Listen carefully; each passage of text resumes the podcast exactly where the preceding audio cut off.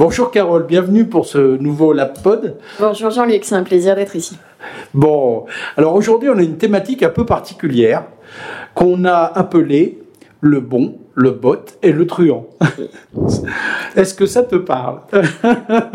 Le film, oui. Les bots aussi, on devrait pouvoir s'en sortir.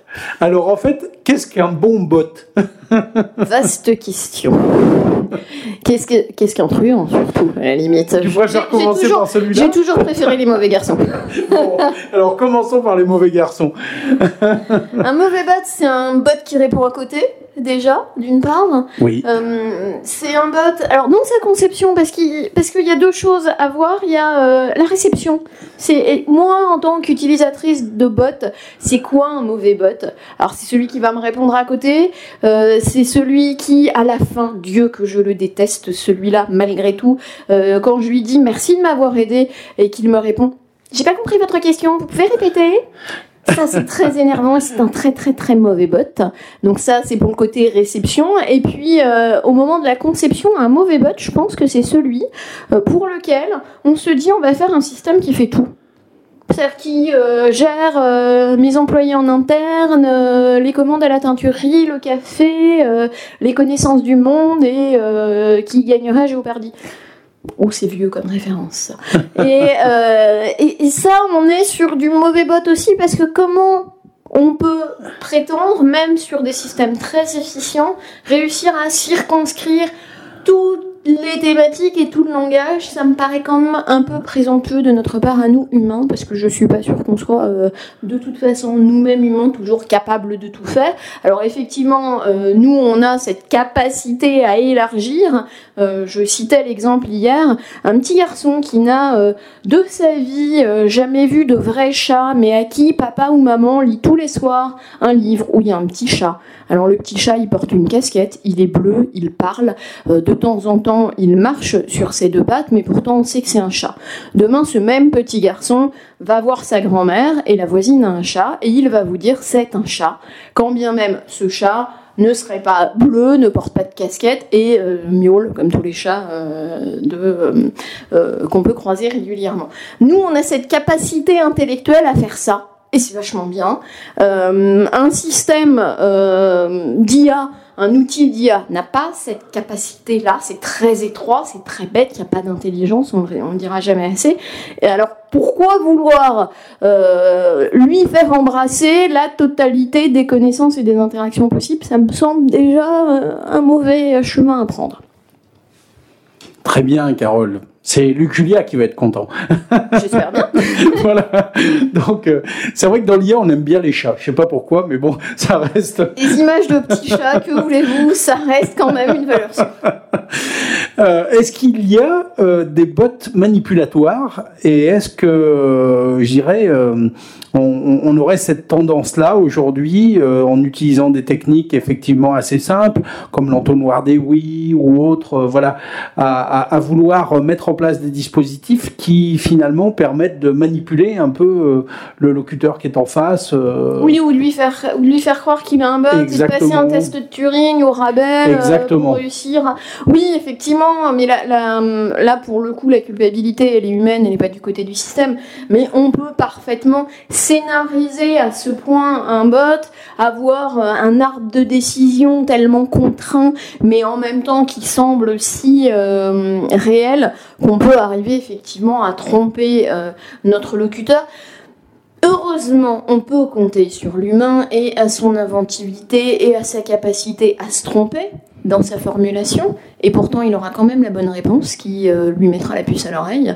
On peut compter sur l'humain pour un petit peu changer euh, les formulations, et donc euh, le oui-non n'aura plus aucun sens. On peut compter sur l'humain pour sortir franchement et lui dire « mais t'es qui, toi, tu fais quoi, euh, présentez-vous, je vous prie », comme on le voit souvent, ou comme on peut voir parfois « mais tu veux m'épouser ?» qui est quand même une euh, des questions en small talks que je vois le plus dans tous les bots que je peux euh, analyser et traiter. Et il y en a quelques-uns. Et honnêtement, ça, ça reste une grande question. Le, le mariage est vraiment une question qui taraude l'humain, plus que le bot d'ailleurs. Euh, et, et, et c'est toujours un peu délicat de prévoir la réponse. Donc euh, on, on en a.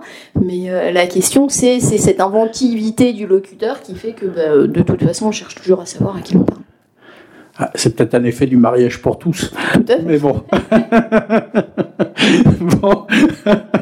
Euh, de la même façon, qu'est-ce qu'un bon bot ?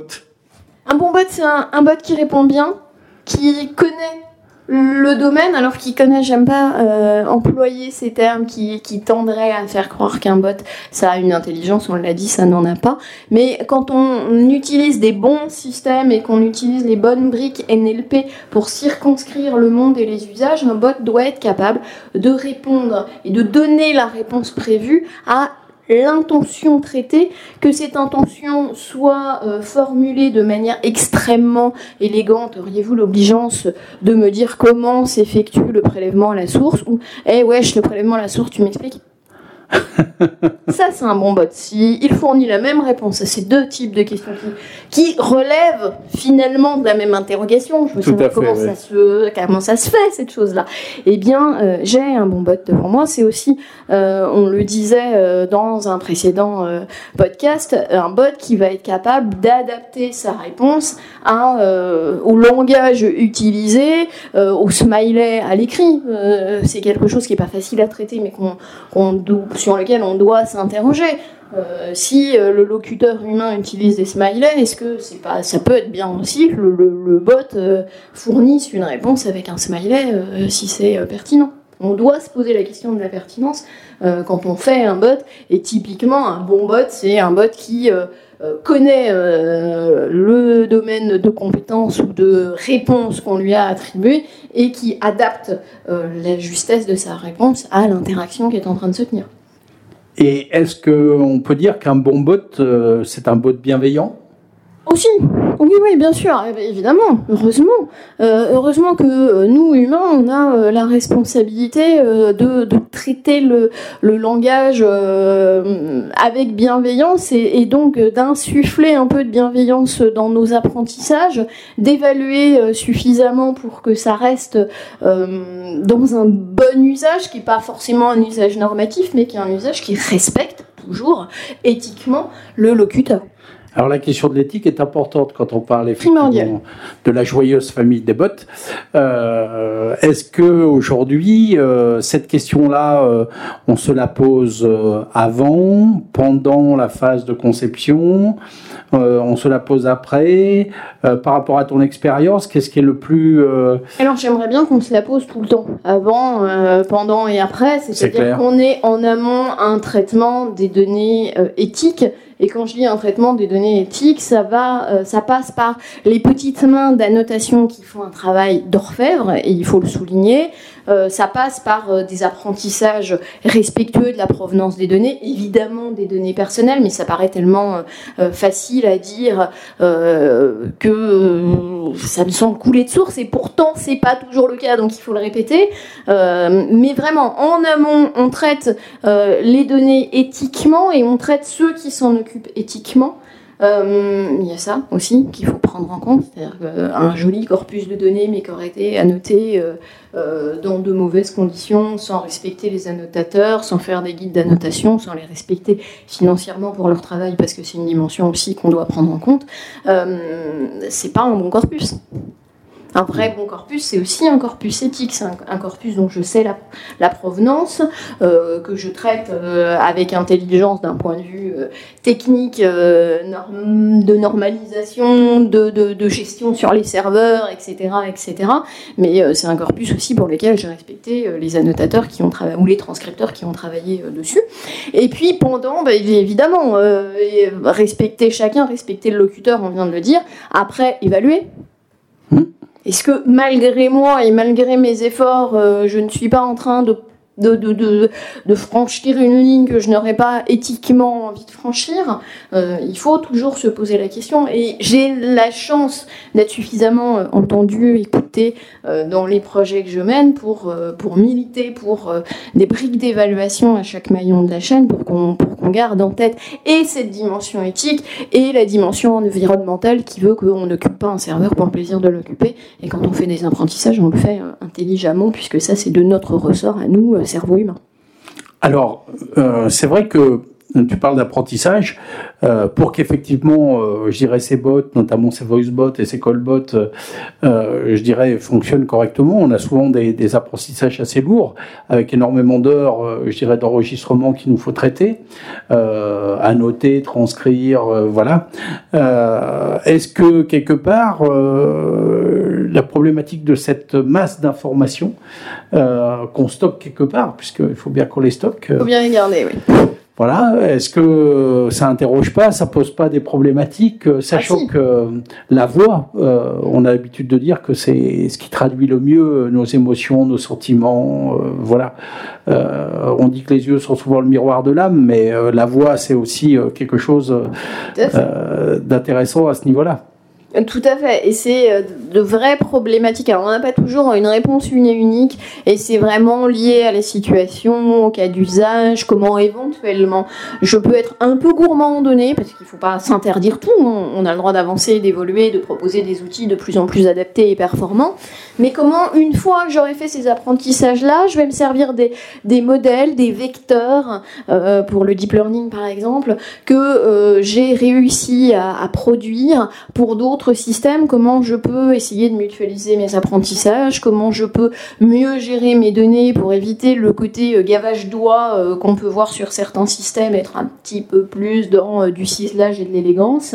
Euh, ce sont des vraies questions pour lesquelles les réponses sont pas toujours faciles à trouver, soyons honnêtes, mais euh, cela poser et cela poser vraiment en amont dans le cahier des charges de notre chatbot, c'est déjà un sacré pas en avant et ça vous permet, alors certes en perdant un petit peu de temps, mais c'est pas du vrai temps perdu, d'en gagner après et d'avoir un vrai bon bot éthique euh, de surcroît.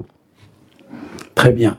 Euh, la, la problématique de ces gros corpus d'apprentissage, parce que mine de rien, quand on, on parle d'apprentissage au niveau de la voix, c'est souvent des centaines d'heures qu'il nous faut. Euh, des animer. Centaines. J'irai, j'irai pas forcément jusqu'à des milliers, puisque ça dépend des oui. systèmes qu'on souhaite utiliser et que j'ai, j'ai tendance souvent à préconiser des systèmes qui sont un petit peu moins gourmands. Mais quand on en a besoin, pourquoi, pourquoi s'interdire un système qui serait gourmand, effectivement? Euh, ça pose effectivement des vraies problématiques de stockage. Euh, les, euh, les fichiers audio ne sont pas des plus légers, il faut bien le reconnaître. Non, c'est clair. Et si on veut que le système fonctionne bien, euh, plus le flux audio est de bonne qualité, meilleur sera l'apprentissage et le système. Donc on n'a pas forcément intérêt à euh, nuire euh, aux fichiers et aux données elles-mêmes. Donc c'est tout un, c'est tout un savant dosage, une, une gestion, un équilibre, euh, un partage. Partage euh, sur lequel il faut réfléchir. Et est-ce que, en fait, ces technologies, technologies-là, pardon, ne favorisent pas euh, certains acteurs comme euh, les Google, Apple, compagnie, euh, qui effectivement ont la capacité à capter, euh, à travers leurs euh, différents dispositifs, euh, des volumes euh, importants de, euh, de données vocales. Euh, forcément un peu, forcément un peu, et, et, et c'est, une, c'est assez logique de le dire, et, euh, et il faut l'assumer.